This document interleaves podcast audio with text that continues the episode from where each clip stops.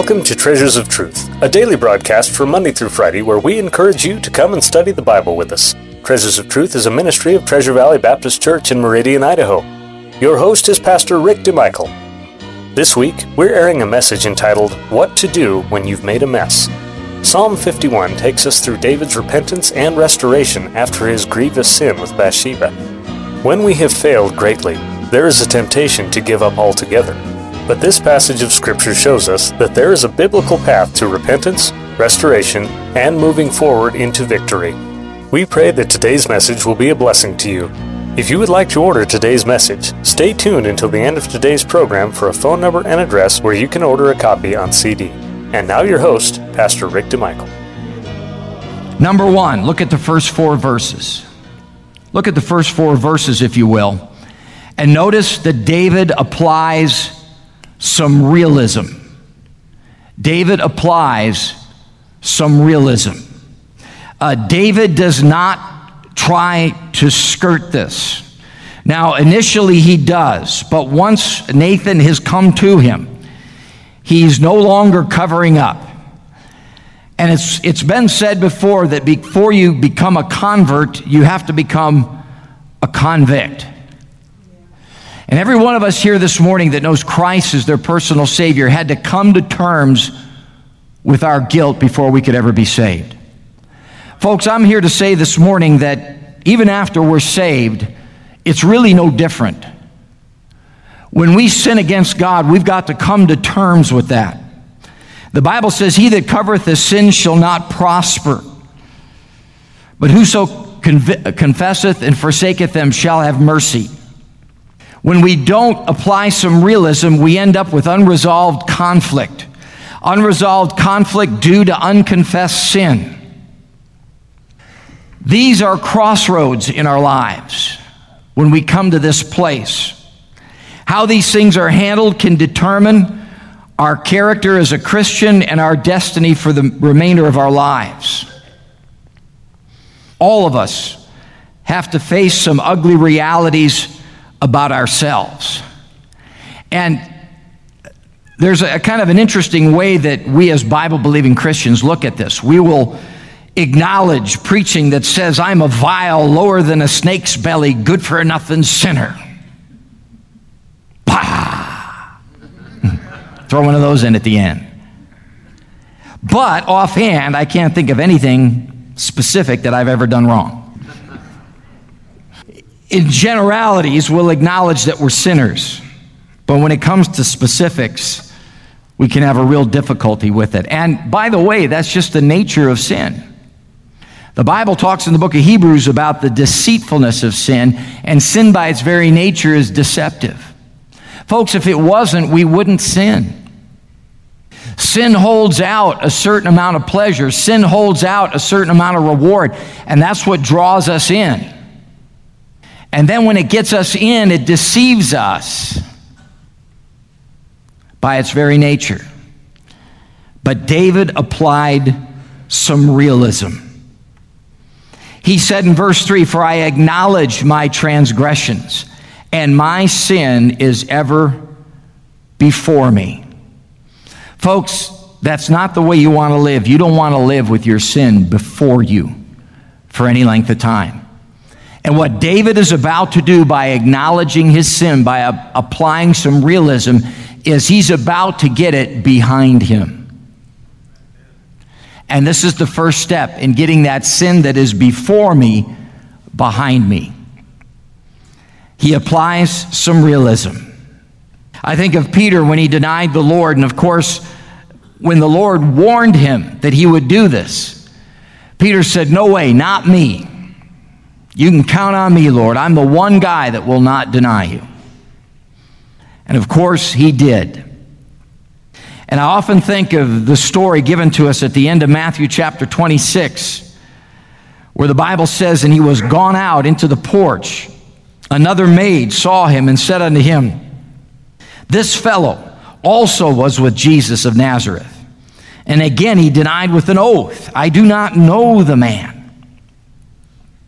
And after a while came unto him they that stood by and said to Peter, Surely thou art also one of them. for thy speech bewrayeth thee. Then he began to curse and to swear, saying, I know not the man. And immediately the cock crew. I mean, Peter went so far as to say, Oh, my speech gives me away that I was with Jesus. Well, listen to this. That's how far he went. The Bible says, Then Peter remembered the word of Jesus, which said unto him, Before the cock crow, thou shalt deny me thrice. And he went out and wept bitterly. These were not, these were not tears of self pity. By the way, we have a lot of that going on these days. The idea of being a sinner has been exchanged for being a victim. And, folks, when we sin, there are consequences to our sins. We reap what we've sown. And that doesn't make us victims. But we live in a day and age of self pity and victimhood. These were not tears of self pity. Peter wept because he had sinned against the Lord. His honesty about this is refreshing. And David's honesty about his realism is refreshing. Number two, take a look at verses five and six. Appropriate some realism. Number two, appropriate some repentance. In verses 5 and 6, he says, Behold, I was shapen in iniquity, and in sin did my mother conceive me. Behold, thou desirest truth in the inward parts, and in the hidden part thou shalt make me to know wisdom. There's a real humility here. David humbles himself. The Bible says, Godly sorrow worketh repentance to salvation, not to be repented of, but the sorrow of the world worketh death. Never apologize for tears of real repentance. Never repent of real repentance. It is so rare these days that when it's demonstrated, it can often be upsetting even to those who are believers. But David comes to a place of repentance. He is broken here. God help us to be not only realistic about our sin, but broken over it. Pride blocks most of us here before God. Well, I, I, I didn't do what he did. I didn't do what she did. I'm not as bad as them. And by the way, this guy was more wrong in the situation than I was. By the way, there was a participant in David's sin but he doesn't mention her. That's for her to deal with. He realized, I've sinned. I've sinned. And in the end, that's who we're responsible for. We're responsible for ourselves. The humility that he shows here. Folks, so often we get caught up in this one. Well, Lord, I'm only 10% wrong in this situation. He's 90% wrong. Do you know what? When he gets his 90% right, I'll get my 10% right. You know the old saying, two wrongs don't make a what? Right. Now, I doubt very seriously whether you are only 10% wrong. But let's, let's say, for the sake of argument this morning, you are.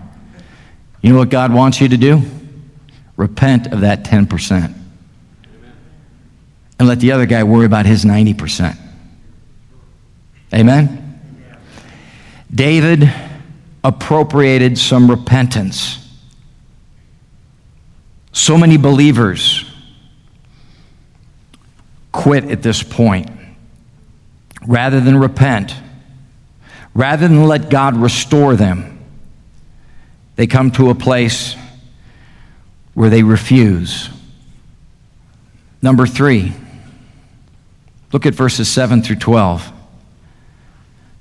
Look at verses 7 through 12. Appropriate some recall.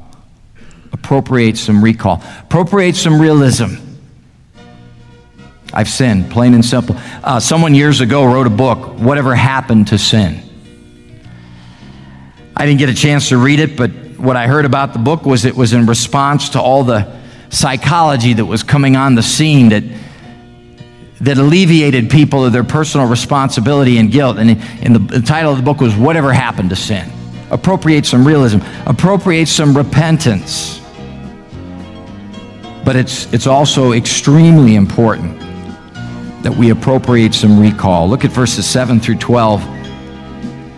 He says, Purge me with hyssop, and I shall be what?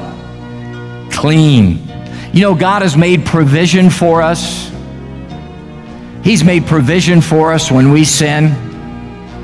The Bible says in 1 John chapter 1 verse 9, if we confess our sins, he is faithful and just to forgive us our sins and to cleanse us from all unrighteousness. Isn't that good news? He is faithful and just to forgive us of all of our sins and to cleanse us from all unrighteousness. Appropriate some recall. Purge me with hyssop, and I shall be clean. Wash me, and I shall be whiter than snow. Make me to hear joy and gladness, that the bones which thou hast broken may rejoice. We want to thank you for being with us today. It is our hope and prayer that today's program was truly a blessing to you. You've been listening to a message entitled, What to Do When You've Made a Mess. Preaching from David's prayer of repentance in Psalm 51, Pastor DeMichael has shown us that when we have sinned, there is a biblical way to get right with the Lord and move forward again. And as we mentioned at the beginning of the broadcast, if you would like to order a copy of today's message, CDs are available for a suggested contribution of $5 each. Our address is Treasures of Truth, care of Treasure Valley Baptist Church, 1300 South Teare Avenue, Meridian, Idaho 83642. Our phone number is area code 208 888 4545. Our webpage address is www.tvbc.org. Treasures of Truth is a ministry of Treasure Valley Baptist Church. We welcome you to our services on Sunday at 9:15 a.m. for Sunday school, at 10:30 a.m. for morning worship and preaching, at 5:45 p.m. for Bible preaching and teaching, and also on Wednesday at 7 p.m. for more Bible preaching and teaching.